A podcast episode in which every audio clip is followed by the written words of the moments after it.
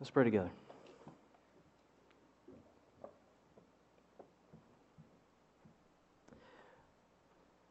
Father, we have praised you because that is what we ought to do.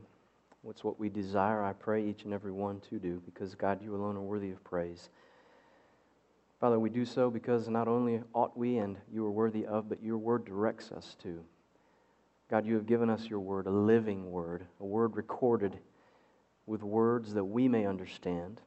And that, Father, for that we are thankful. And God, as we turn now to this word, I pray that your spirit that inspired these words would speak to our hearts. Father, would you guard error from my mouth? Father, would you guard distraction from our ears and minds? And Lord, may the time that follows be one in which we meet you.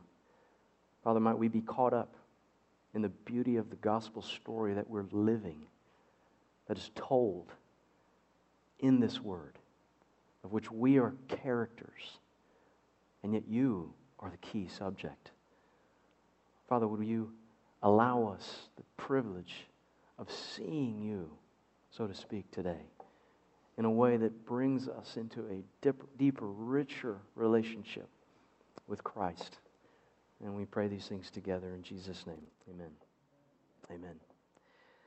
Well, in 1963, a man by the name of Frank Abagnale was denied a business loan at Chase Manhattan Bank in New Rochelle, New York. And as the result, the Abagnale family was forced to move out of their home and into a much smaller apartment. And times were tough in the months that followed as Frank failed to find work and his family struggled to get by. And his son, who shared his father's name, eventually ran away from home and he began pulling scams to acquire money to assist his family, known as confidence scams. Frank Jr.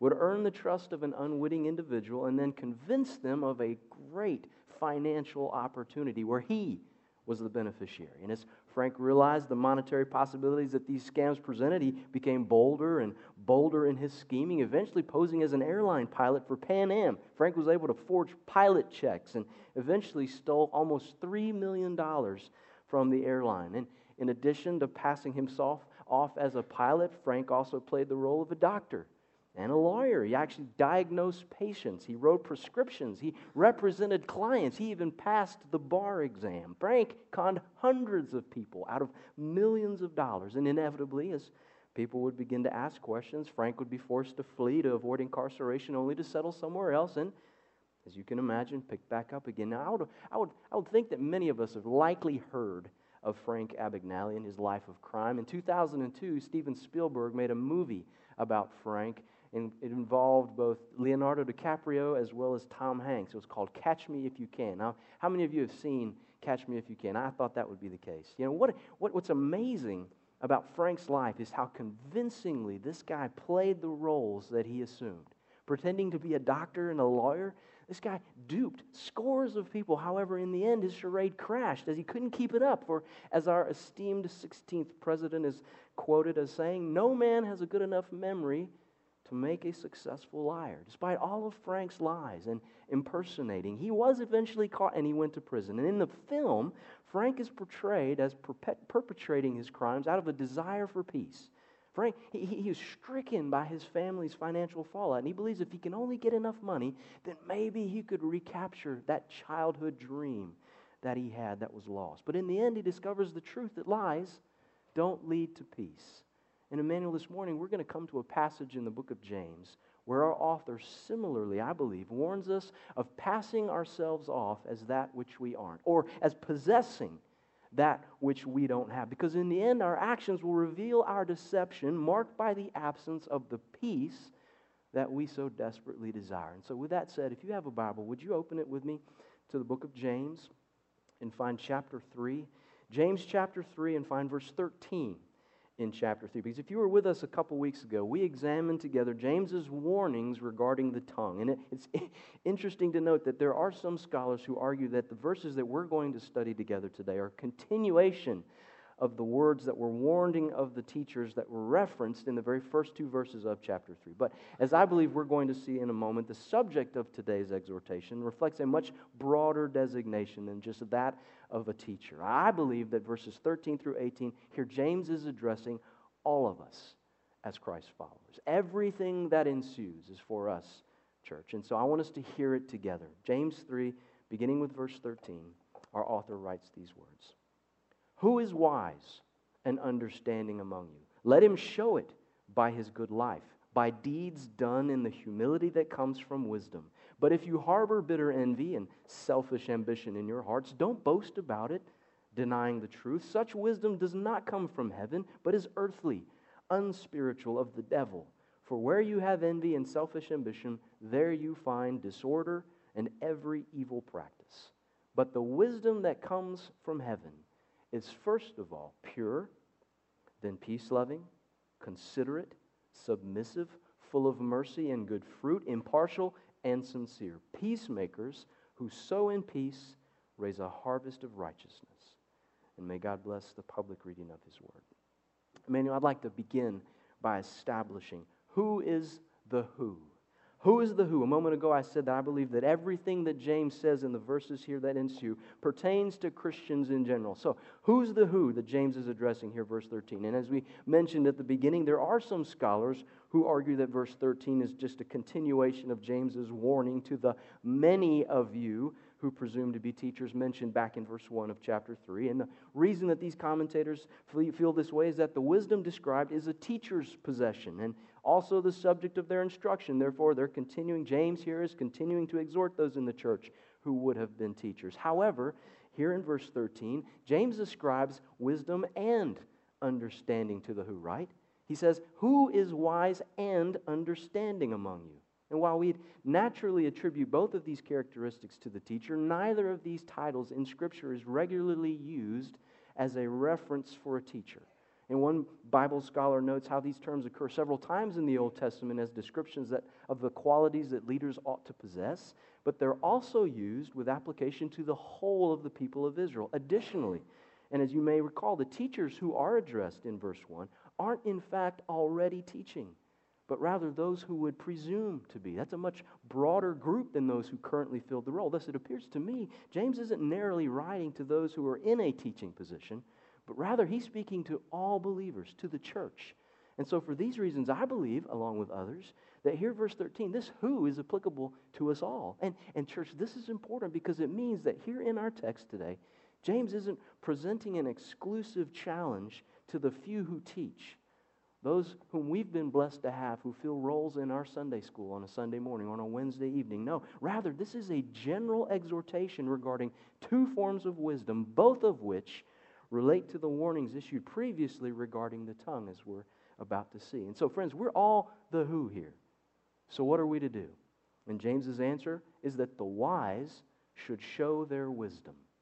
The wise should show their wisdom. You notice how James asks there, who is wise and understanding among you? And this, this is a rhetorical question for those who are wondering. This rhetorical questioning is reminiscent of Christ's. It's recorded throughout the Old, the New Testament, rather, in the Gospels, and particularly in Mark. Chapter 4, verse 21 is an example where, as you might recall, Jesus is sitting in a boat on the Sea of Galilee, and he says, Do you bring a lamp to put it under a bowl or a bed? And then again in verse 30, he goes on and says, What shall we say the kingdom of God is like? What parable shall we use to describe it?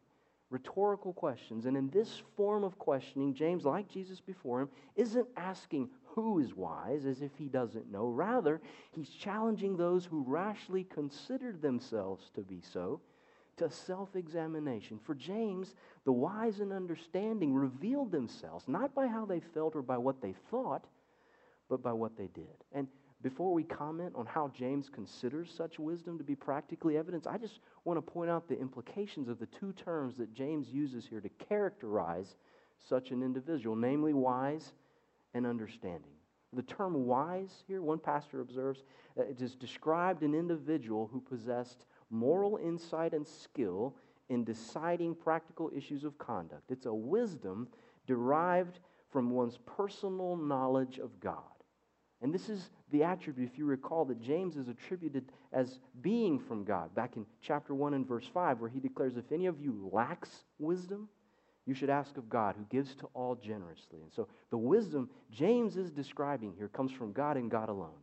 It's interesting, the patristic theologian Augustine, who lived between 450 or 354 and 430 AD, considered such wisdom to be personified as the triune God fully expressed in the incarnate Christ. He, he believed, as the Apostle Paul declared in Colossians, that in Christ all the fullness of the deity dwells in bodily form. And so, since God alone is wise, according to Romans 16, verse 27, Christ then is the wisdom of God. And so, those who are wise are those who know Christ and are filled by his spirit. And so I believe that this term wise here has clear Christological connotations that we'll speak about as we get to the end. But the second term, then, this understanding, is one which one commentator observed reflected an expert's knowledge of a subject, a specialist's ability to apply their fuller knowledge to practical situations. So for James, understanding is practical, pragmatic. It's not merely a knowing intellectually what's true, but rather a performing of such actions as truth demands. And friends, I would hope that this goes without saying in light of our sermon series, but I'm going to go ahead and say it anyways, just in case. But isn't this the same principle that we've seen underlies James's entire letter? The point is, we've entitled it Faith Works. The belief of the heart and mind results in action, obedience consistent with and commanded by the God believed in. One can't have faith and not work according to James. As James points it out with reference earlier to the tongue here in chapter 3, can both fresh water and salt water flow from the same spring? Can a fig tree bear olives or a grapevine bear figs? Neither, James says, can salt springs produce fresh water. And so, in the same way, someone who is wise and understanding will show their understanding, their wisdom. And to this point, James states they're going to show it by their good life by deeds done in the humility that comes from wisdom. In, in the original language in which James wrote this phrase, it is an exact duplicate, a parallel to chapter 2 and verse 18. If you wanted to underline those so that you can go back and look at them later. But in chapter 2, verse 18, James writes, I will show you my faith by what I do. And so for James, he makes it clear that just because one claimed to have faith. Such faith, if it's unaccompanied by gospel obedience, is dead. And we remember that verse. And it's the same principle here, and it holds true regarding wisdom. If someone believes themselves to be wise, their life is going to display it. For James, right orthodoxy or right preaching and believing isn't the mark of true wisdom. Right orthopraxy or behavior, right living is. And so for James, this living is marked by deeds done in the humility that comes from wisdom. If you have an ESV translation, this verse is rendered works in the meekness of wisdom. And the Holman renders it this way works by good conduct with wisdom's gentleness. And each of these translations, I believe, sheds light on the manner in which wisdom shows itself.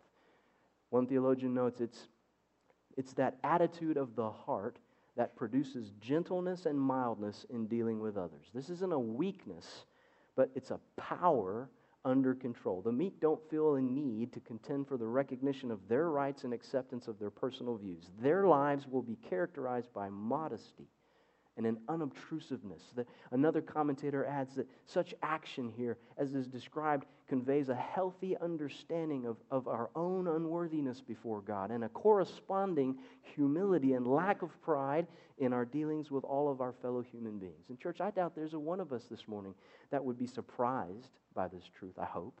Because we all know the idiom you practice what you preach, right? We all detest the hypocrite who says one thing and then he does another. And yet, don't we all battle to live this way? How many of us desperately want to be wise, and yet we find ourselves battling with the same childlike mistakes?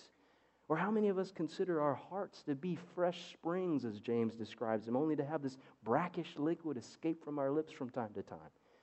Friends, the truth is that not a one of us is capable of what James is urging here in our own strength. Just as we just as wisdom here comes only from God, Christ then is the wisdom. We can't control our tongues, James said it earlier, so neither can we be wise in and of ourselves. Jesus is God's wisdom, and therefore we've got to ask God for this wisdom and then believe, as James urges, without any doubting, meaning we ask in faith, and then God will give it generously.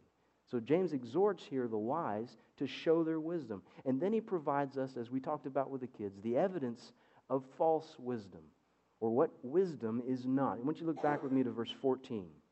In verse 14, James writes these words But if you harbor bitter envy and selfish ambition in your hearts, don't boast about it or deny the truth. Such wisdom does not come from heaven, but is earthly, unspiritual, of the devil. Now, notice the first thing there that James provides regarding this so called wisdom these signs.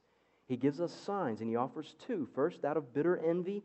Second, that of selfishness. And the term that James uses here for envy is an interesting one in the original language of the New Testament.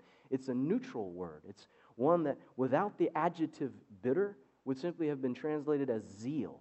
As, as excitement, if you will, which James uses this adjective back in chapter, verse 11, same chapter, and there it's actually rendered salt, as in salt water. But here, what's being pictured as this adjective is used is this picture of a harsh attitude. It's, treating others negatively. It's an adversarial view that's being described. And then the second term that's here enhances this original distinction between the individual and another, as it is a selfish ambition.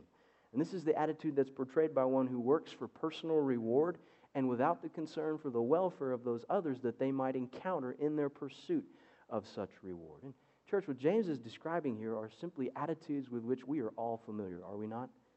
You don't go to school to learn how to envy. You don't have to be taught to be selfish and to have ambition. Such drives are with us the moment we open our eyes. Now, over time, and as we go to school, we become more adept at masking such self serving motivations. We learn to sell our selfishness as selflessness. And this is the kind of message that you hear almost every politician that stumps for office proclaim, right? I mean, and yet James here says these are signs of so called wisdom, pseudo wisdom, in quotes, if you will. So those are the signs. But what about the source? And James says this source isn't heaven, as the NIV renders it, if that's your translation. The ESV and the Holman both read from above. And James's point here, I believe, is that this wisdom isn't from God. And it doesn't originate external to the human person. Rather, it arises in the heart. In James's words, these attitudes are harbored in the heart. And so they're just like the reality of temptation that James noted earlier in this letter that doesn't come from without, but rather within. Temptation, according to James, is the result of one's own evil desires that, when succumbed to, drag us away and they give birth to sin. And sin, when full grown, results in death. And so James insists this so called wisdom source is within. And further, and in contrast to the gifts that we're told come from above, all of which are good and perfect, this wisdom is earthly, and therefore it's bound to the temporal realm. It's inhabited by fallen men and women. James also notes that this wisdom is unspiritual, meaning that it springs from the mental and the emotional impulses of human beings. It's marked by a depraved concept. Its desires as well as its aspirations are all depraved. And then finally, James describes this wisdom as being of the devil. Of the devil. And this reference here isn't to attribute such so called wisdom exclusively to Satan so that we can point fingers and say, well, it's not my fault. The devil made me do it. But rather, just to distinguish further the wisdom that is being described, which is marked by jealousy, crafty party faction, and egotistical boasting, to contrast that which is so called wisdom from God's true wisdom. And Emmanuel, I believe that this point is simply just a, a repeat of that which we saw several weeks ago, which we've already mentioned this morning. That is that a saltwater spring cannot produce fresh water. Just as fig trees will produce figs, so too will a heart that's depraved, self serving, and sinful. It's going to generate a wisdom that is wholly other than God's wisdom. And this is significant. So we've noted the signs, we've addressed the source. So now, what's the significance? And in verse 16, James gives it to us. He declares, For where you have envy and selfish ambition, there you find disorder and every evil practice. Church, the result of such false wisdom is chaos.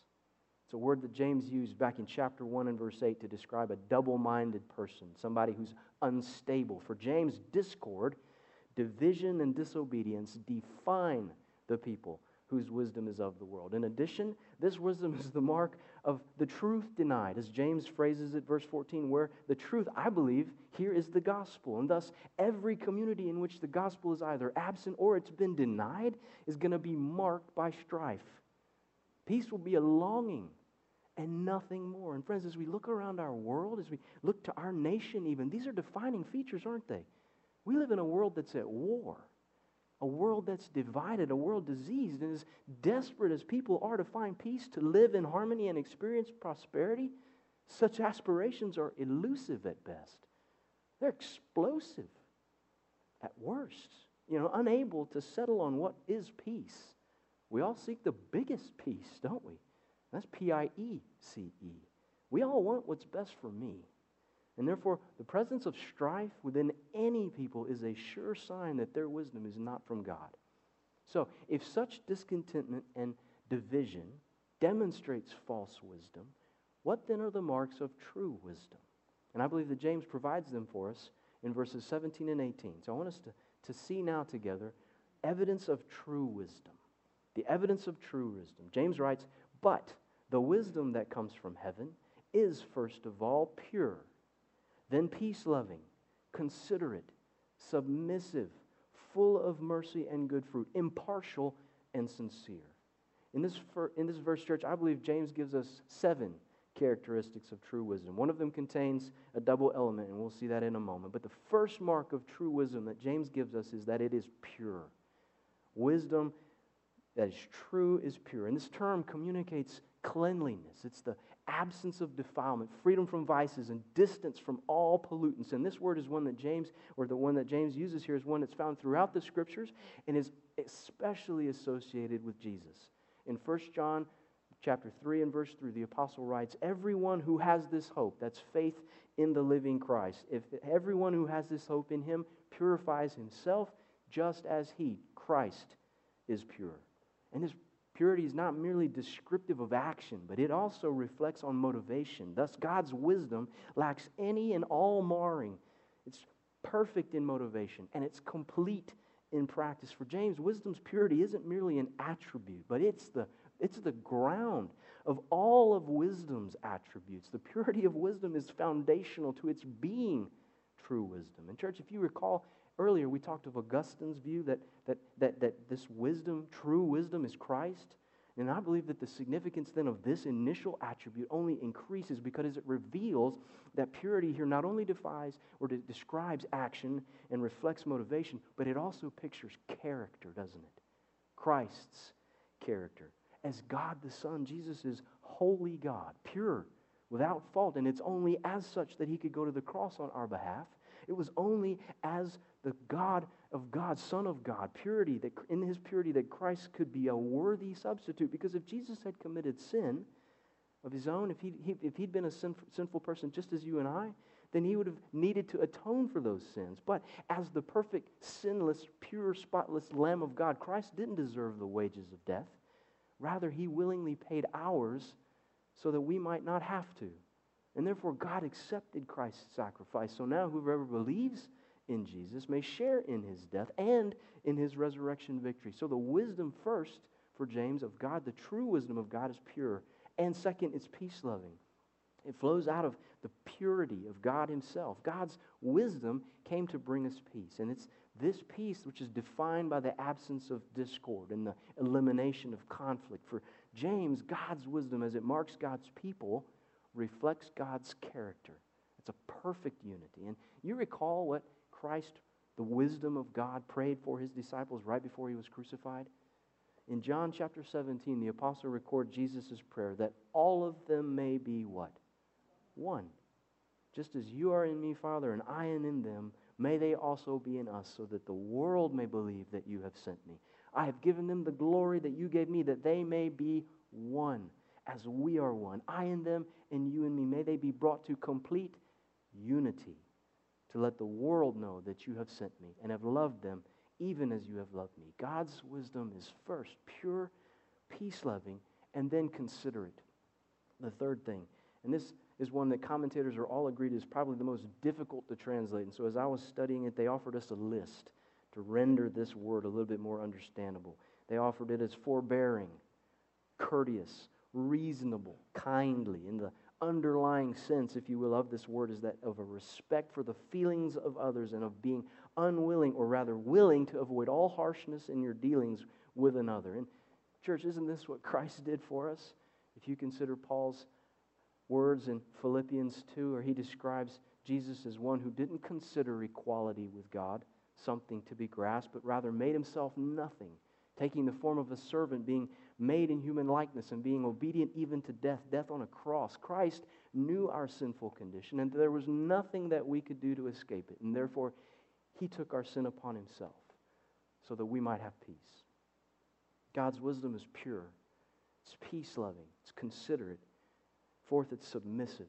And this is a term when was one which were like the word meek. It's, this is a word that's often misunderstood. The submissiveness of God's wisdom isn't a, a bowing or a bending to the will and wants of others, but rather it's a sensitivity to the truth and a willingness to always serve the truth. And church, I believe that God's wisdom submissiveness was most perfectly expressed when Jesus prayed in the garden, not my will, but yours be done. In God's wisdom, we see the react or the rejection rather of all falsehood and the acceptance of the truth. And thus any community, men and women who follow Christ, any community marked by godly wisdom will demonstrate a similar passion for truth and a desire to demonstrate righteousness.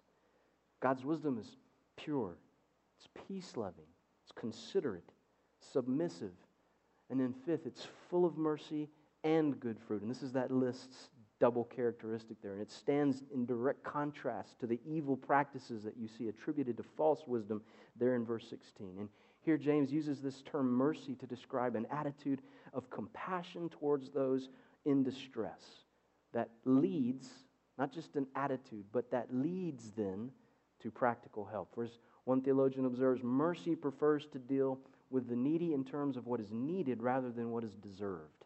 And the results of these dealings, James views as their fruit, all of which are good. And church, as we consider God's wisdom, isn't it, isn't it a relief to know that, that Christ is merciful and that he desires our good? Isn't it amazing to think that, that in everything we encounter, our God works everything for good and for his glory?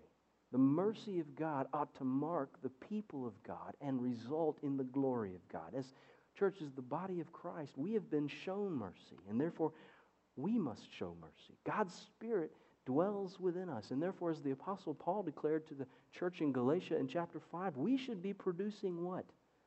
The fruit of the Spirit, right?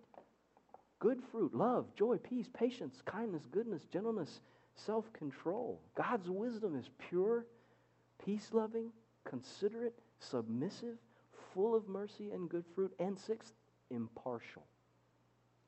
God's true wisdom is impartial. It reflects the generosity that James describes back in chapter 1 and verse 5. God's wisdom isn't jaded or unstable, but it's undivided in mind, impartial. It means that God's wisdom doesn't change like the shifting shadows, like we as human beings do, but rather God's wisdom is unwavering. And this, this characteristic pictures the opposite of one further cause, I believe, for division within our culture and our world today. Because how often is our partiality cause for strife? If, if I'm honest, I have a tendency to hang out with people who are like me.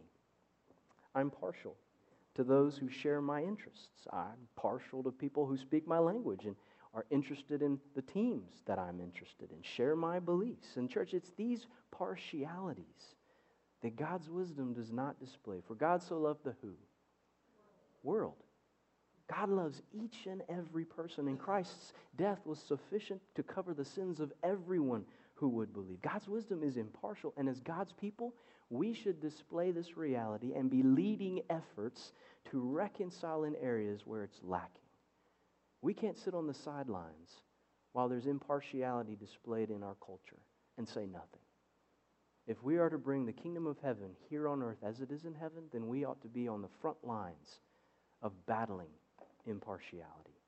God's wisdom is pure, peace loving, considerate, submissive, full of mercy and good fruit, impartial, and then finally, sincere or without hypocrisy. God's wisdom is genuine, and therefore it has, it has nothing to hide or to be ashamed of. And friends, I think that this characteristic is one of the most significant in light of our current cultural malaise.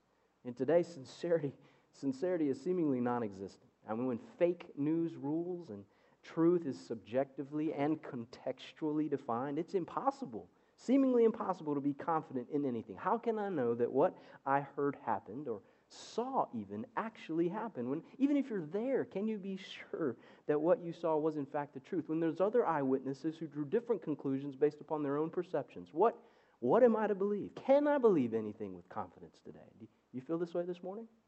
I mean, has your life been marked by the absence of anything fixed, a, a point of reference, if you will, against which you can measure those things that you hear, significance and determine meaning? Melinda and I had the opportunity yesterday to go visit Chuck and Susie. And as we were leaving, she shared with us how her life right now feels like she's in a storm. Said she feels like she's a little boat and her life is just getting rocked. The waves, the wind, it's just almost overwhelming. And yet she said, I am so thankful that I have an anchor that holds. Now, for those of us who are familiar with Baptist hymnody, we know that references a song. My anchor holds in the midst of a storm. And yet, that was her word of confidence. In the midst of a life where circumstances are wholly contrary to what the world would define as peaceful, as pure. And it might be this morning that your life reflects Chuck and Susie's. You're not sure where to turn. You don't have any confidence in what tomorrow holds, what this very afternoon holds, going to work tomorrow. You don't know. You have no certainty with regards to the present and certainly no hope regarding your future. You're a boat in a storm, and you may not even have an anchor in that boat. Friends, if that's you this morning, I've got good news. I've got gospel news because God's wisdom, who is Jesus, is the way, the truth, the life. He's the only way that we can find healing in this life and purpose for this life, and He never changes. Friends, I hope and pray this morning that every single one of us knows God's wisdom and that your life is a testimony to this wisdom. As we've just said, it's not just a matter of intellectually knowing, but it's a demonstrating. If you are wise, your life will reveal that wisdom. How have we seen it described? By the fruit that is of the Spirit love, joy, peace. Those things will be evidenced in your life. Not your life circumstances, but rather the fruit of your life in the midst of those circumstances. I pray, church, that God would continue to make us one as Jesus prayed, that our lives would demonstrate the purity, the, the love of peace, the consideration, the submission, mercy, impartiality, and sincerity of Christ. Because as James concludes there in the verses that we've looked at, peacemakers who sow in peace raise a harvest of what? Righteousness. Friends, I pray that our faith family would continue to evidence the unity that God has so graciously given us. I, I praise Him for it because we are a church marked in our city by the presence of peace. As those who God has brought to be a part of who we are have attested every time, it's not because you have an awesome and good looking pastor. It's not because you have an amazing music team, all of which is true. It's because we have a love for one another that cannot be described. It can't be, it can't be attested to because it comes from God, doesn't it? God has given us this peace, church. I pray that we would make every effort by God's grace and in His power to live this reality so that a world defined by chaos and division would be drawn to our joy that is only found in Jesus. Would you pray with me as we close? Father, we give you praise that though our life circumstances might reflect the atmospheric conditions outside this building dark, threatening. Father, we might feel like we've heard many of our members attest, as if we're a boat in a storm and we're being thrown here and there and we have no control. Our, our, our, our sails are, are un, of no use, our oars, our rudder, nothing works. The only thing we have is an anchor. Father, we pray, I pray, that each person here would have that anchor and that that anchor is Christ. And his grace demonstrated so beautifully for us as he came, like us in every way, yet without our sin, went to the cross, died on our behalf, my behalf, and each person here's behalf, so that we don't have to face that punishment that we duly merit, but rather, by your grace, through faith, we may have life.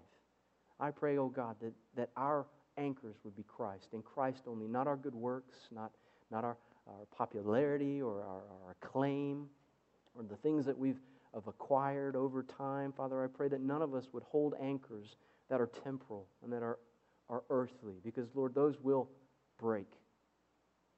Given enough time and the circumstances of our storms, they will all break. But Christ, you will never break.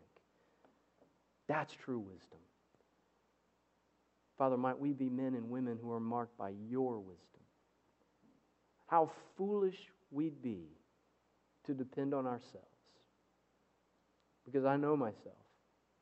Lord, I know how prone I am to wander.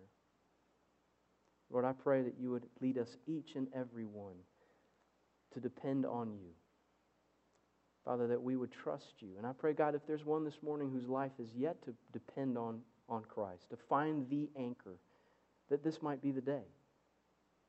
Father, for you extend that invitation to each and every one of us. All we need do is recognize that we are sinful, that we can't do this on our own, that we need Jesus.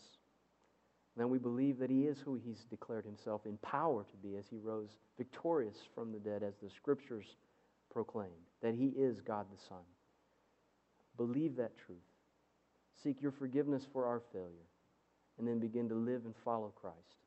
Lord, I pray that if there's one here today who would desire that, then as we stand and sing in a moment, Lord, you would lead them to come and talk to me, find me after the service, but don't leave without recognizing that they may have the anchor, the, the anchor that holds in the midst of storms. Father, we praise you for Jesus. And we pray these things in his name. Amen.